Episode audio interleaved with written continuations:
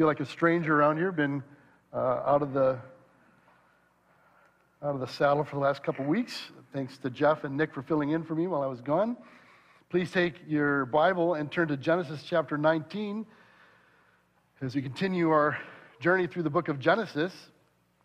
And uh, we're at a very, very important passage today, starting in verse 1 of 19. It's a little bit longer, but uh, to understand the whole passage, we need to read quite a bit here to understand what's going on. So here we go. Uh, again, I encourage you to grab your Bible. You can follow along on the screen. As Moses continues the account of first things, he writes in verse 1 The two angels came to Sodom in the evening, and Lot was sitting in the gate of Sodom. And when Lot saw them, he rose to meet them and bowed himself with his face to the earth and said, My lords, please turn aside to your servant's house and spend the night and wash your feet. Then you may rise up early and go on your way. They said, No, we will spend the night in the town square. But he pressed them strongly, so they turned aside to him and entered his house. And he made them a feast and baked unleavened bread, and they ate. But before they lay down, the men of the city, the men of Sodom, both young and old, all the people to the last man surrounded the house. And they called to Lot where are the men who came to you tonight? Bring them out to us that we may know them. Lot went out to the men at the entrance and shut the door after him and said, I, I beg you, my brothers, do not act so wickedly. Behold, I have two daughters who have not known any man. Let me bring them out to you and do to them as you please. Only do nothing to these men, for they have come under the shelter of my roof. But they, they said, Stand back. And they said, This fellow came to sojourn and he has become the judge. Now we'll deal worse with you than with them. Then they pressed hard against the man Lot and drew near to break the door down. But the men reached out their hands and brought Lot into the house with them and shut the door. And they struck with blindness the men who were at the entrance of the house, both small and great, so they were, that they wore themselves out, groping for the door. Then the men said to Lot, Have you anyone else here? Sons in law, sons, daughters, or anyone you have in the city? Bring them out of this place. For we are about to destroy this place, because the outcry against its people has become great before the Lord, and the Lord has sent us to destroy it. So Lot went out and said to his sons in law, who were to marry his daughters, Up, get out of this place, for, the Lord is about to destroy the city. But he seemed to his sons in law to be jesting. And as morning dawned, the angels urged Lot, saying, Up, take your wife and your two daughters who are here, lest you be swept away in the punishment of the city. But he lingered. So the men seized him and his wife and his two daughters by the hand, the Lord being merciful to him. And they brought him out and set him outside the city. And as they brought them out, one said, Escape for your life. Do not look back or stop anywhere in the valley. Escape to the hills, lest you be slept, swept away. And Lot said to them, Oh, no, my lords, behold, your servant has found favor in your sight, and you've shown me great kindness in saving my life, but I cannot escape to the hills, lest the disaster overtake me and I die. Behold, this city is, is near enough to flee to, and it is a little one. Let me escape there. Is it not a little one? And my life will be saved. And he said to him, Behold, I grant you this favor also, that I will not overthrow the city of which you've spoken. Escape there quickly, for I can do nothing till you arrive there. Therefore, the name of the city was called Zoar. And the sun had risen on the earth when Lot came to Zoar. And then the Lord rained on Sodom and Gomorrah sulfur and fire from the Lord out of heaven.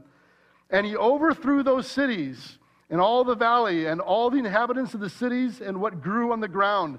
But Lot's wife behind him looked back, and she became a pillar of salt. And Abraham went early in the morning to the place where he had stood before the Lord.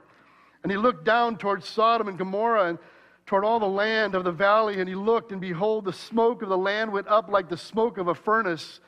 So it was that when God destroyed the cities of the valley, God remembered Abraham and sent Lot out of the midst of the overthrow when he overthrew the cities in which Lot had lived. May the Lord add his blessing at the hearing and the reading of his word this morning. Many years ago, I had the opportunity to go to a pastor's conference at Moody Bible Institute. And again, I was very early in my ministry, and I remember uh, there's you know hundreds of pastors in this uh, great sanctuary at Moody Bible College, downtown Chicago, and and uh, some great speakers are there, and uh, and sure enough, uh, there's special musical uh, events going on, and this one guy gets up and he comes out with a ginormous harp, and I don't know if you recognize, but I'm a drummer and I'm not really into the harp. I'm not a harp guy, you know, kind of thing. And uh, this guy uh, starts playing the harp. And I'm kind of like, okay, what's this? And how long will this go on? And I'm kind of, you know, is this going to be over? And the next thing I knew, I'm just like, man, this is awesome. This guy can really play. And as a new pastor, I didn't realize I was carrying a lot of burdens for my ministry, and I just felt like, oh my, this is, this is wonderful. And all of a sudden, my heart was being soothed, and I was reminded of how David used to play for Saul and how it soothed Saul's heart, right? And then Joe Stowell came out, the president of Moody Bible, and introduced the harpist and told his story. And they've got a synopsis of this harpist that I want to share with you that's pertinent to our discussion today. The harpist's name is Greg Buchanan. Perhaps you've heard of him. Naturally gifted to play the harp, he excelled and progressed quickly. As a young man, he spent four years in the United States Navy band stationed in Washington, D.C. Following his military service, Greg entered the Southern California music scene, where he experienced the glamour of professional success.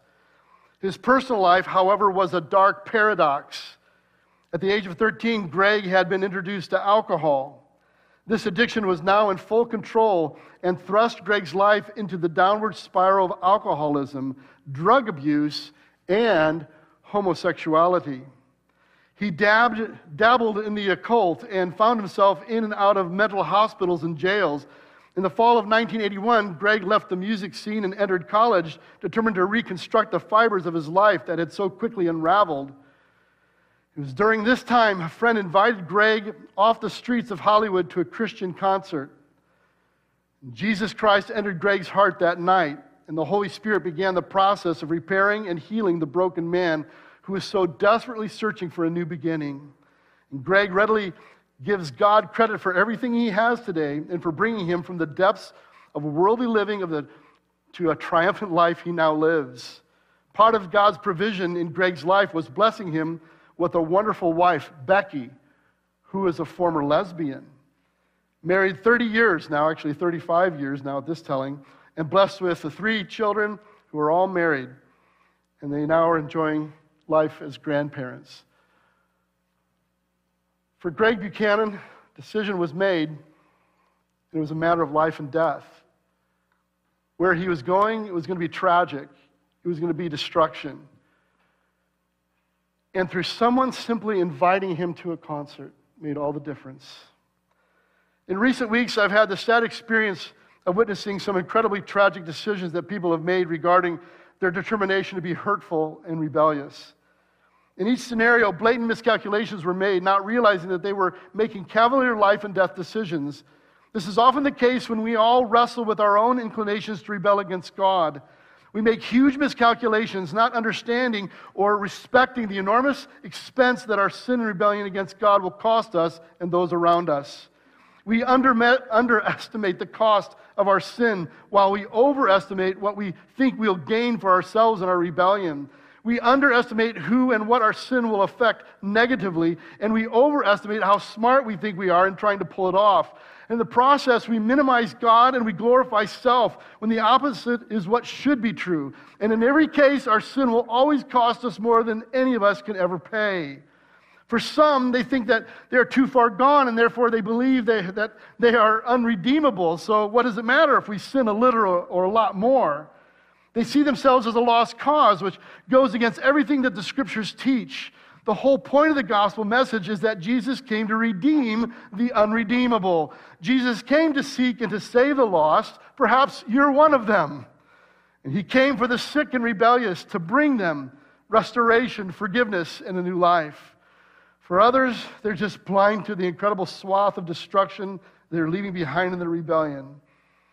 Some are blind to it, and some just don't care because they don't know Christ, they have no clue that they are really just a bull in a china shop wreaking pain, havoc, chaos in the wake of their own destruction. Of course, all of this can be different, and Jesus is the only way out. The only solution is Christ and Him crucified for us. Through placing our faith in His sacrifice for us, we can finally be freed from sin, and we can finally walk in the real freedom of His righteousness. He has paid it all for each one of us once and for all, and we all desperately need Him right even in this moment. With Christ in us through faith, He gives us all the grace we need to help, to help us faithfully walk in righteousness. And as we'll see in our study today, there are so many around us who just don't realize what is at stake for them with regard to the moral decisions that they are making apart from God. How we respond to God really is a matter of life and death. As God is in the process of saving us from the destructive power of sin through our faith in Christ, we need to do all that we can to help others know that He ultimately is our rescue. We've gone back to the beginning in our series, the book of Genesis, and today our focus is the fact that God is indeed our rescue if we'd only turn to Him and trust Him. Since chapter 13 of Genesis, we've heard about Sodom and Gomorrah in our study. And it seems that every time we hear about these two cities from God's word, the two cities are cast in a negative light, especially Sodom. Genesis 13 13 says, Now the men of Sodom were wicked, great sinners against the Lord. Genesis 18 20, in the chapter preceding the one we just read. Then the Lord said, Because the outcry against Sodom and Gomorrah is great, and their sin is very grave.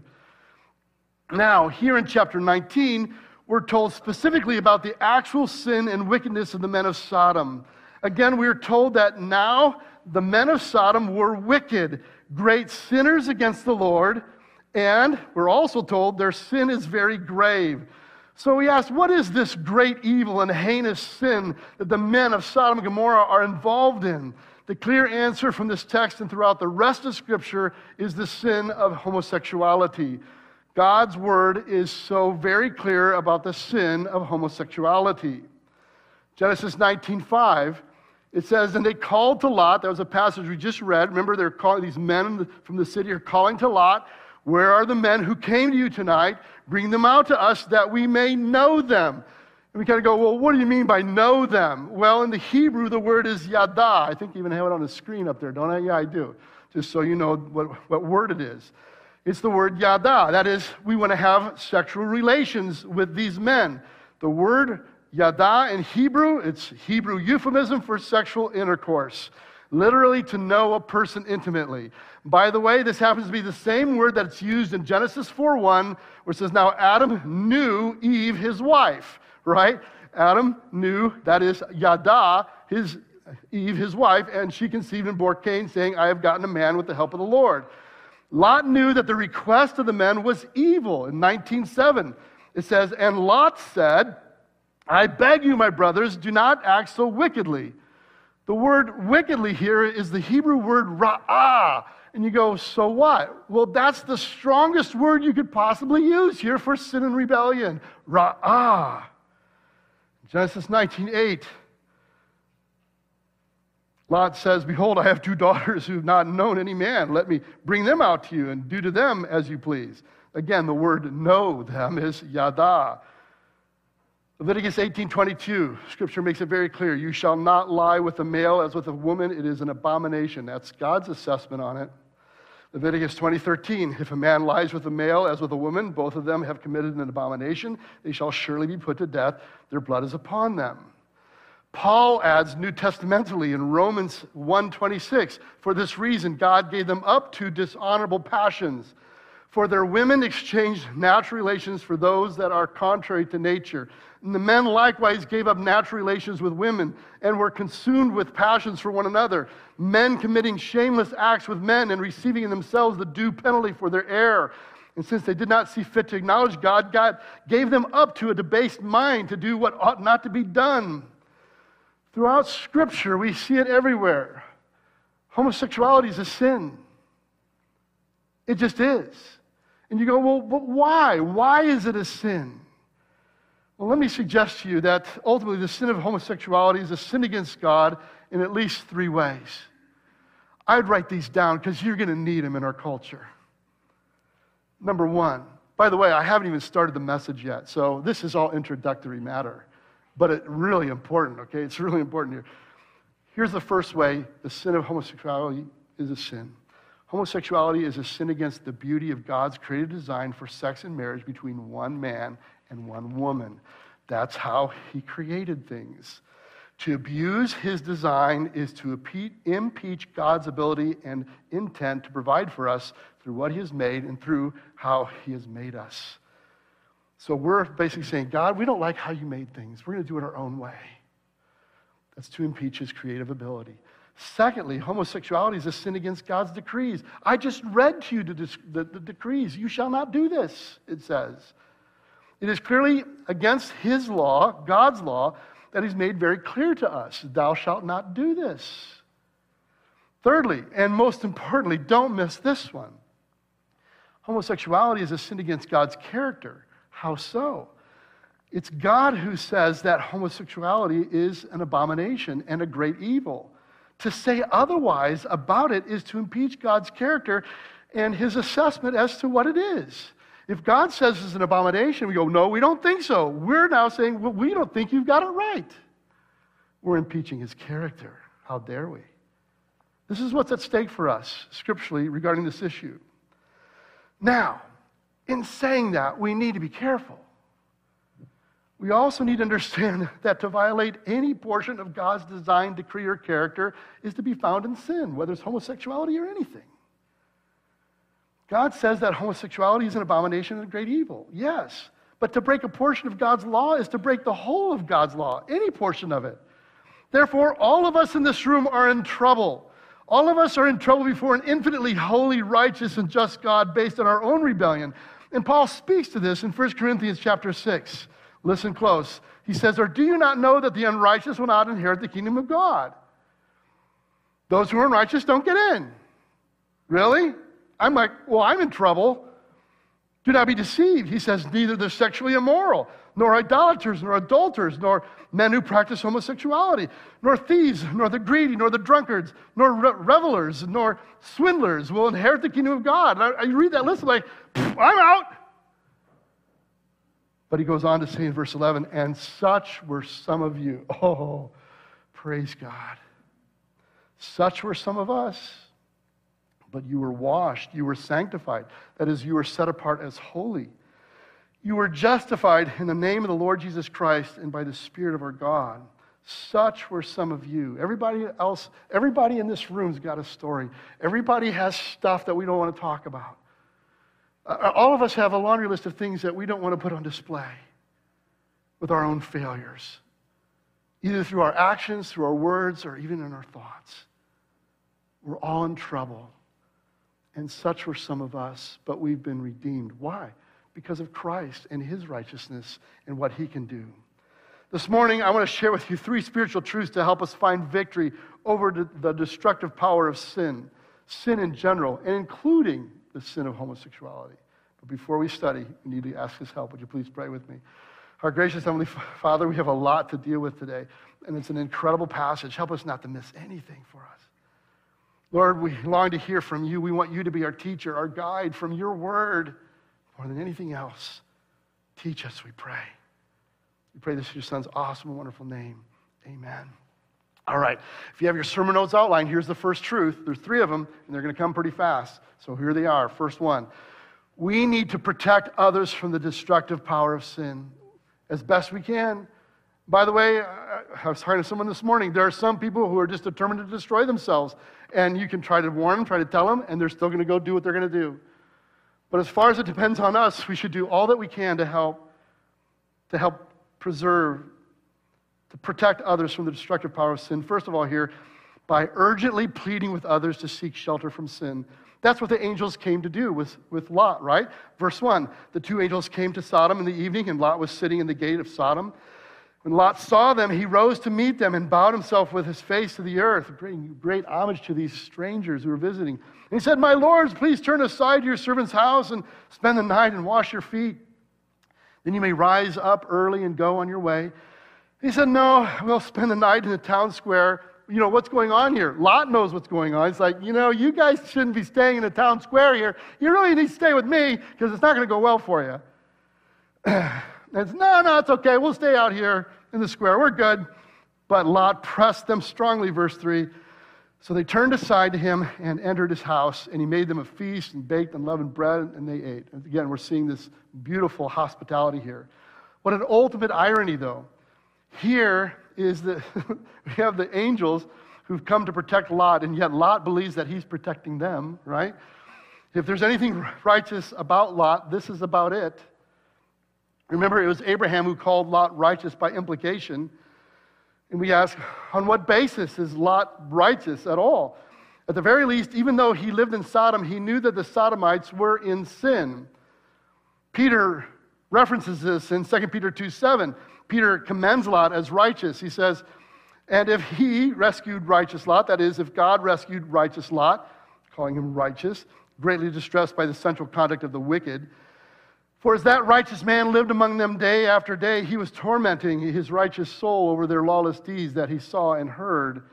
In other words, here Lot sees himself as his brother's keeper, as these, as these guests come to this community that's bent on rebellion. And Lot goes out and says, Hey, you guys should really stay with me here because it's not going to go well for you if you stay in the town square. We need to urgently plead with others to seek shelter from sin. But secondly, by shutting sin out of our household. This is a huge concept. Ladies and gentlemen, we're, we're letting way too much stuff into our household. And you know how it's getting in there. It's this thing called the internet. It's this thing called Netflix. It's this thing, I mean, it's piped in, and people are paying for services to watch all kinds of crud. Uh, I, I'm, I will wager large sums of money. I'm not a gambling man, but I, I wouldn't doubt it that many of you have entertained things that you would have never have watched except for now it's piped into your house. You would have never watched it before, but now it's in your house. And with a click, and you pay the seven bucks or whatever, and nobody's going to know what you're watching, what you're entertaining. Man, keep it out of your house. Keep it out of your house by shutting sin out of your household. Look at verse 4. But before they laid down, the men of the city, the men of Sodom, both young and old, and all the people, the last man surrounded the house. And they called a lot, Where are the men who came to you tonight? Bring them out to us that we may know them. Again, we talked about what that meant. Lot went out to the men at the entrance, shut the door after him. He's like, I'm, I'm keeping whatever this is out of the house. Okay, brilliant. And he said, I beg you, my brothers, do not act so wickedly. And I ask you, are you allowing sin and rebellion into your own household? Close the door. Maybe some of those services need to go. Maybe there needs to be some settings you put on there and you forget what the password is so you never go find it and look it back up again. Shut sin out of your house. So, thirdly, here, by overcoming evil with good. Now, what I'm going to show here in this passage is that Lot's going to determine, he's going to try to overcome evil by doing something evil. But we need to overcome evil with that which is good. So that's a contrasting statement here. Behold, he goes to verse 8 I have two daughters who have not known any man. Let me bring them out to you and do them as you please. I'm like, this, is a, this guy's horrible. I'll oh, do nothing to these men, for they have come under the shelter of my roof. Well, what about your daughters? What's with you, man? This is where Lot really loses it in my mind. Here, Lot does not overcome evil with good. He only introduces more evil by offering his daughters to these wicked men. Two wrongs will never make things right. Here, Lot offers his daughters as a substitute for the men. We also find out how bent these men are as they reject the daughters and keep, keep demanding the men. These guys are really messed up. Romans 12 21 says, Do not be overcome by evil, but overcome evil with good. You want to do something crazy? I triple dog dare you to do the right thing in the midst of the conflict, in the midst of the, st- the temptation. Choose what's right and watch God do awesome things. Luke 6 27. Jesus says, But I say to you who hear, love your enemies, do good to those who hate you, bless those who curse you, pray for those who abuse you. We should be loving people in the midst of their rebellion around us, not accommodating it or helping them to be more rebellious and heinous. 1 Peter 3 8, Peter adds, Finally, all of you have unity of mind, sympathy, brotherly love, a tender heart, and a humble mind. Do not repay evil for evil, reviling for reviling, but on the contrary, bless for those for to this you were called, that you may obtain a blessing. We need to be in the prospect of blessing people, not adding more harm to additional harm. This is, this is horrible. I take my daughters. What are you thinking? But fourthly, here, we can overcome these things as we protect others from the destructive power of sin by suffering abuse for doing what's right. And that's exactly what's going to happen a lot of these men are going to decide to do what's right, but they're going to be abused for it. They said, Stand back! Verse 9. And they said, This fellow came to sojourn and he has become a judge. Now we will deal worse with you than with them. And they pressed hard against the man Lot and drew near to break the door down. Isn't this what our culture is dealing with us right now? This cancel culture thing? We stand up for what's right and what's good, and you get smacked down. Oh, who are you to judge? Who do you think you are? It's exactly what's happening right now. When you stand up for what is right, wicked people will likely take it personally. You think you are judging us? By the way, you need to be aware of this too. I came across this article several years ago, and it's, it's, it's too huge not to let you have it. It's written by a gal by the name of Jane Ward, who is a homosexual herself. And this is her article. You can find it online. If you want the website, I'll send it to you. I, I didn't insert words here. This is a homosexual's perspective on the issue, the title, No One is Born Gay. That's what she's saying. Why? Because she knows what's true. What does she say about it? Just because an argument is politically strategic does not make it true, she writes. Oh my gosh. You mean we've been duped? A couple of years ago, the Human Rights Campaign, arguably the country's most powerful lesbian and gay organization, responded to politician Herman Cain's assertion that being gay is a choice. They asked their members to tell Herman Cain to get with the times. Being gay is not a choice. They reasoned that Cain's remarks were dangerous. Why? Because implying that homosexuality is a choice gives unwarranted credence to roundly disproven practices such as conversion or reparative therapy uh, the risks associated with attempts to consciously change one's sexual orientation include depression, anxiety, and self destructive behavior. The problem with such statements is that they infuse biological accounts with an oblig- obligatory and nearly co- coercive force, suggesting that anyone who describes homosexual desire as a choice or social construction is playing into the hands of the enemy. Now, she writes, Yes, it's true that straight people are more tolerant when they believe that lesbian and gay people have no choice in the matter.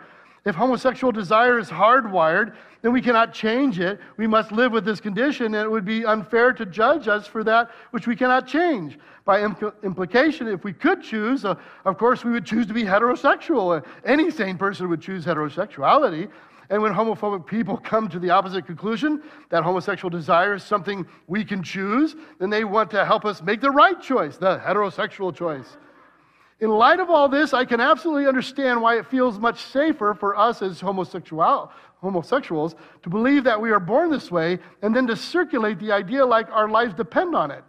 But the fact that the born this way hypothesis has resulted in greater political returns for gay and lesbian people doesn't have anything to do with whether it is true. Maybe as gay people, we want to get together and pretend it is true because it's politically strategic. That would be interesting, but still, it wouldn't make the idea true. Secondly, the science is wrong. People like to cite the overwhelming scientific evidence that sexual orientation is biological in nature. But show me a study that claims to have proven this, and I'll show you flawed research design. Thirdly, science is wrong, part two. An even greater problem with the science of sexual orientation is that it seeks to find the genetic causes of gayness as if we all agree about what gayness is. To say that being gay is genetic is to engage in science that hinges on a very historically recent and especially European American understanding of what it means to be gay. So that's no good. Fourthly, just because you have had homosexual or heterosexual feelings for as long as you can remember does not mean you were born a homosexual or heterosexual. There are many things I have felt or done for such a long time I can remember. I've always liked to argue. I've always loved drawing feet and shoes. I've always craved cheddar cheese. I've always felt a strong connection with happy, trashy pop music.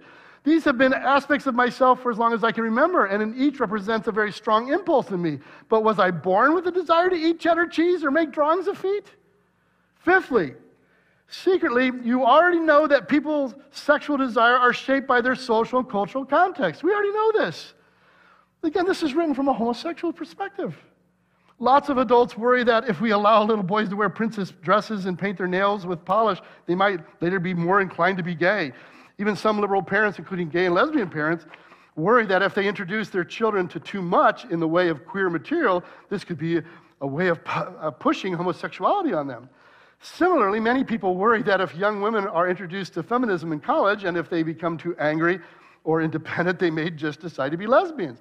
But if we really believe that sexual orientation was congenital or present at birth, then no one would ever worry that social influences could have an effect on our sexual orientation. But I think that in reality, we all know that sexual desire is deeply, uh, deeply subject to social, cultural, and historical forces. Uh, again, you can check out the article yourself. In other words, for most homosexuals, they don't want to be pigeonholed with the idea that uh, I was born this way and I'm forced to be this way. In other words, they want to independently be able to say, I've made my choice. Now, we'll use that argument to further our political agenda to make you all feel bad, but we know it's not true, and we know it's not true either. Interesting thoughts. Matthew 5:10 says this: As you stand up to these things, beloved, Jesus says, "Blessed are those who are persecuted for righteousness' sake, for theirs is the kingdom of heaven." Blessed are you when others revile you and persecute you and utter all kinds of evil against you falsely on my account. Rejoice and be glad, Jesus says. For your reward is great in heaven, for so they persecuted the prophets who were before you. Secondly, this morning, and this is going to go fast, so listen close. Secondly, this morning, God's desire is to save us from the destructive power of sin. That's what God wants in your life. He wants to help you overcome the destructive power of sin. How so? He does so as he extends his hand of protection. Notice what happens as here's Lot on the doorstep, the door is shut. He's trying to negotiate with this community, this hostile community, He's trying to take these friends away. But the men, verse 10, reached out their hands and brought Lot into the house with them and shut the door. It's almost as if the hand of the Lord reached out and grabbed Lot, boom, just brought him right back in. And then these men struck with blindness, the men who were at the entrance of the house, both small and great. So they, they wore themselves out groping for the door. So now they're all blinded out there. Beloved, as we face difficulties, we face opposition, He seeks to save us. He seeks to preserve us from the destructive power of sin as He extends His hand of protection. But secondly, here, as He extends His grace toward our household. Throughout the Bible, God is very interested not just in you, but in your whole household.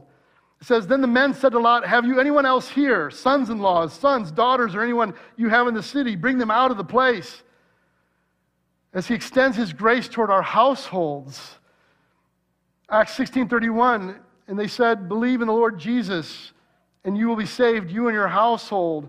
This is what Paul and Silas said to the Philippian jailer as uh, the doors were open and all the prisoners didn't leave, and he's like, oh man, it's over, I'm going to kill myself.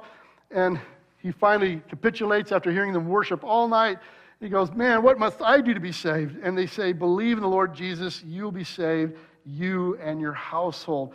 God is interested in our households as He extends His grace toward us through our household. And so these men are going, Hey, do you have anybody else here with you? Thirdly, here, as he extends his warning about the dangers to come. You have anybody else? Here's the warning, verse 13 For we're about to destroy this place because the outcry against its people has become great before the Lord, and the Lord has sent us to destroy it. God will warn, and by the way, He has warned us about His coming judgment. Psalm 11:5, the psalmist writes this: The Lord tests the righteous, but his soul hates the wicked. The one who loves violence, let him rain coals on the wicked. Fire and sulfur and a scorching wind shall be the portion of their cup. For the Lord is righteous, he loves righteous deeds. The upright shall behold his face. Isaiah 3:11 Woe to the wicked. Listen close, don't miss this. Woe to the wicked, it shall be ill with him, for what his hands have dealt out shall be done to him. You think, "Oh, I'm going to do this, I'm going to get away with it in my rebellion." No, man, God, you're dealing with God Almighty on that one. Matthew 13, the Son of Man will send his angels, and they will gather out of his kingdom all causes of sin and all lawbreakers and throw them into the fiery furnace. In that place, there will be weeping and gnashing of teeth. Are you hearing that? Not a good place, not a good time. Then the righteous will shine like the sun in the kingdom of their Father. He who has ears, let him hear. He's warned us, beloved. He's told us what's going to happen. God desires to save us from the destructive power of sin. As He extends His hand of protection to pull us back in, as He extends His grace toward our household, as He extends His warning about the dangers to come, we're not without information on this. Lastly, this morning, and don't miss it, how we respond to God is a matter of life and death. Five things here I want you to see. What's your response to all this? How we respond to God is a matter of life and death. Beloved, we need to respond by taking God seriously. Look what happens in verse 14.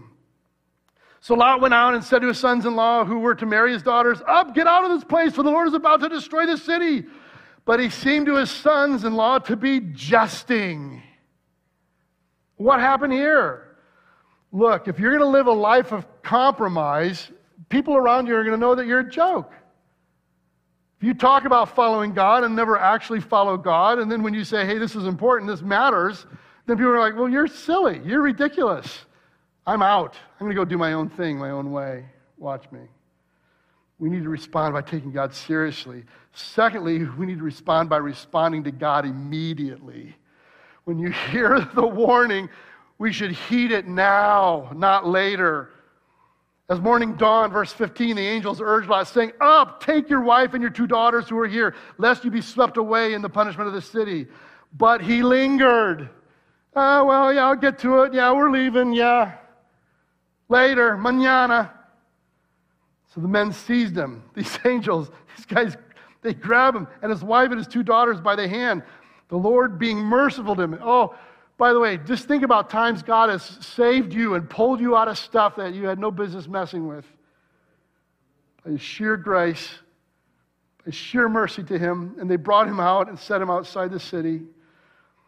Beloved, we need to respond immediately to God's warnings. 2 Corinthians 6 2, for he says, In a favorable time I listened to you. In the day of salvation I've helped you.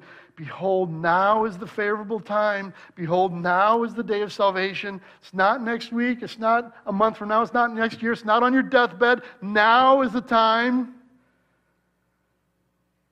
Praise God that his compassion toward us is stronger than our rebellion and our stubbornness. But thirdly, here, we need to respond by completely agreeing with God. And this is probably the hardest part for us because we don't want to agree with God on things. As morning dawned, the angels urged Lot, saying, Up, take your wife and your two daughters who are here, lest you be swept away in the punishment of the city. But he lingered, so the men seized him and his wife and his two daughters by the hand, of the Lord being merciful to him, and brought them out and set him outside the city. And as they brought them out, one said, Escape for your life, do not look back or stop anywhere in the valley, escape to the hills, lest you be swept, you swept away. And Lot said to them, Oh, no, my lords. No, what? Another discussion, Lot? Really? Behold, your servant has found favor in your sight, and you have shown me great kindness in saving my life, but I cannot escape to the hills lest the disaster overtake me and I die. Behold, this city is near enough to flee to, and it's a little one. That'll work, won't it? Let me escape there. Is it not a little one? My life will be saved. The angel said to him, Behold, I grant you this favor also, that I will not overthrow the city of which you've spoken. Oh man, how gracious God is to us, even in our doing our own thing here when we're not completely agreeing with him. Escape there quickly, for I can do nothing till you arrive there. That's an interesting verse, by the way. The angel says, I will not bring anything upon these seas until you're there. We'll find out why they can't do anything till they're there in just a moment. Escape there quickly, for I can do nothing until you arrive there. Therefore, the name of the city was called Zoar, which really means little, little city. Here again, Lot tries to negotiate with God's messengers. Beloved, we need to avoid negotiating with God. We negotiate with God at our own risk. Have you ever tried to negotiate with Him on something? How'd it go for you? You know, He is God, He's going to win. Instead, we need to agree with God about these things. 1 John 1 9, if we confess our sins, he is faithful and just to forgive us our sins and to cleanse us from all unrighteousness. The word here for confess in the Greek here is homolegeo. Homolegeo. Hama, which is the same as legeo, the same word, that is to have the same thing as another, or the same words with someone else. That is to agree with them. If we confess our sins, that is, if we agree with God about our rebellion, no matter what the rebellion is, including homosexuality. Instead of holding a rebellious mindset, we need to hold to a homolegeo mindset with God by completely agreeing with God about our own sin and our own manipulation. We need to agree with God about who we are and our rebellion. Let's quit trying to negotiate with God about reality and take Him at His word. But fourthly, here, we need to respond by living a life with no regrets. There's going to be more regrets here coming Lot's way, and some poor choices are going to happen. In verse 23, the sun had risen on the earth when Lot came to Zoar. And the Lord rained on Sodom and Gomorrah sulfur and fire from the Lord out of heaven. And he overthrew those cities and all the valley and all the inhabitants of the city and what grew on the ground. But Lot's wife behind him looked back and she became a pillar of salt. She had some regret. Oh, I just want to go. Oh, oh. By the way, to this day, there are these huge salt pillar formations in the Dead Sea Valley, and some speculate as to which one of those is Lot's wife. Pillar of salt. She regrets. You know, I gave my life to Christ years ago. I've never, never regretted it. I will always follow him no matter what. I was in the business world as a State Farm agent. I left that business. I repented from business and went into full time ministry. I've never regretted it, never looked back.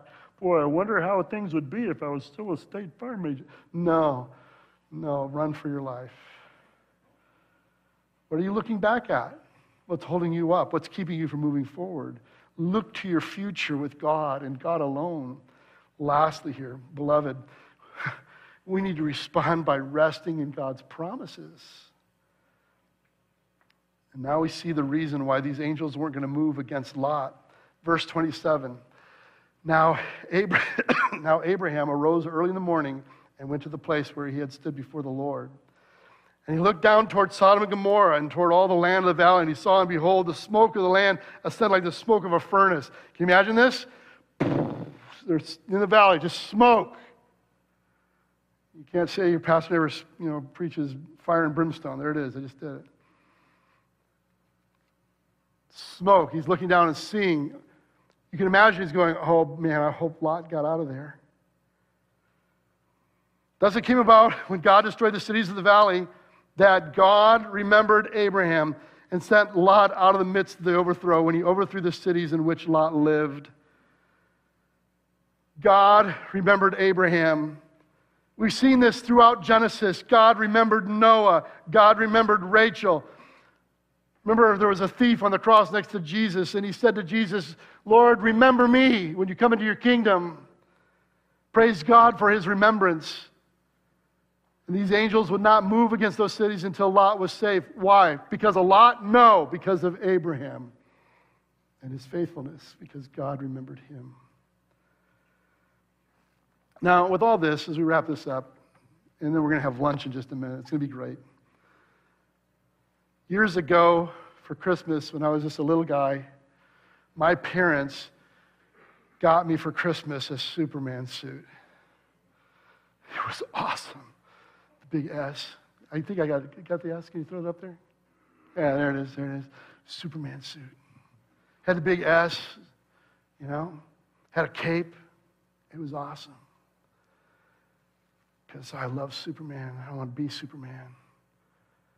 And everything's going, this is going great being Superman in my house until one day my parents found me in my room up on the second floor trying to open the window because I was going to go for a fly.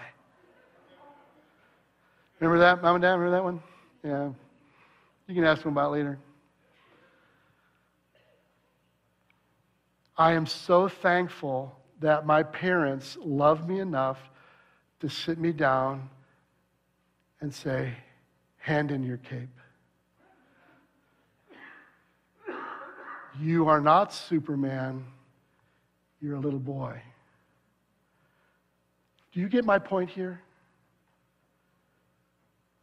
We need to be talking to our kids, telling them what's real and what's true about who they are. You're a little boy, you're a little girl. That's how God made you. For his purposes, will, will you trust him in that? Beloved, there are so many around us who just don't realize what is at stake for them with regard to the moral decisions that they're making apart from God.